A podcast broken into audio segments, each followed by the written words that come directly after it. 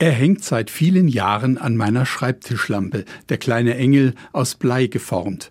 In einen Rahmen sind bunte Glasscherben eingefügt, ein Körper mit Kopf und zwei Flügeln. Ein schöner Schmuck, den man in ein Fenster oder sonst wohin hängen kann. Doch dieser Engel ist mehr. Er stammt aus Bethlehem. Gefertigt wurde er im Jahr 2005 aus Scherben, die in der damals ziemlich verwüsteten Geburtsstadt Jesu gesammelt wurden kaputte Fenster, zerschlagene Flaschen, demolierte Wohnungen, zerstörte Hotels und Restaurants, so sah es dort aus. Das alles verrät ein Zertifikat, das der Engelsfigur beiliegt.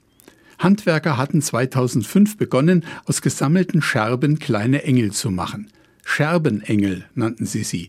Die Figur des Engels haben sie nicht zufällig gewählt. Engel gelten als Boten, die den Menschen Gottes Botschaft bringen.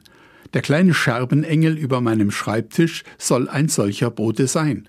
Er soll mir sagen, so wie sich in ihm die Glasscherben zu einem harmonischen Gebilde fügen, so wird Gott diese Welt am Ende heil werden lassen.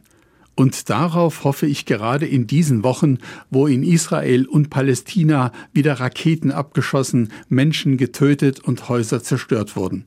Und diese Hoffnung auf eine heile Welt habe ich nicht nur im Großen, ich habe sie auch für meine kleine, ganz persönliche Welt. Nein, morgen ist nicht alles beseitigt, was mich belastet und bedrückt, aber ich darf gewiss sein, dass ich mit all dem nicht allein bin. Ich darf mich darauf verlassen, dass Gott die Menschen liebt. Gott lässt mich nie fallen, was immer auch geschieht.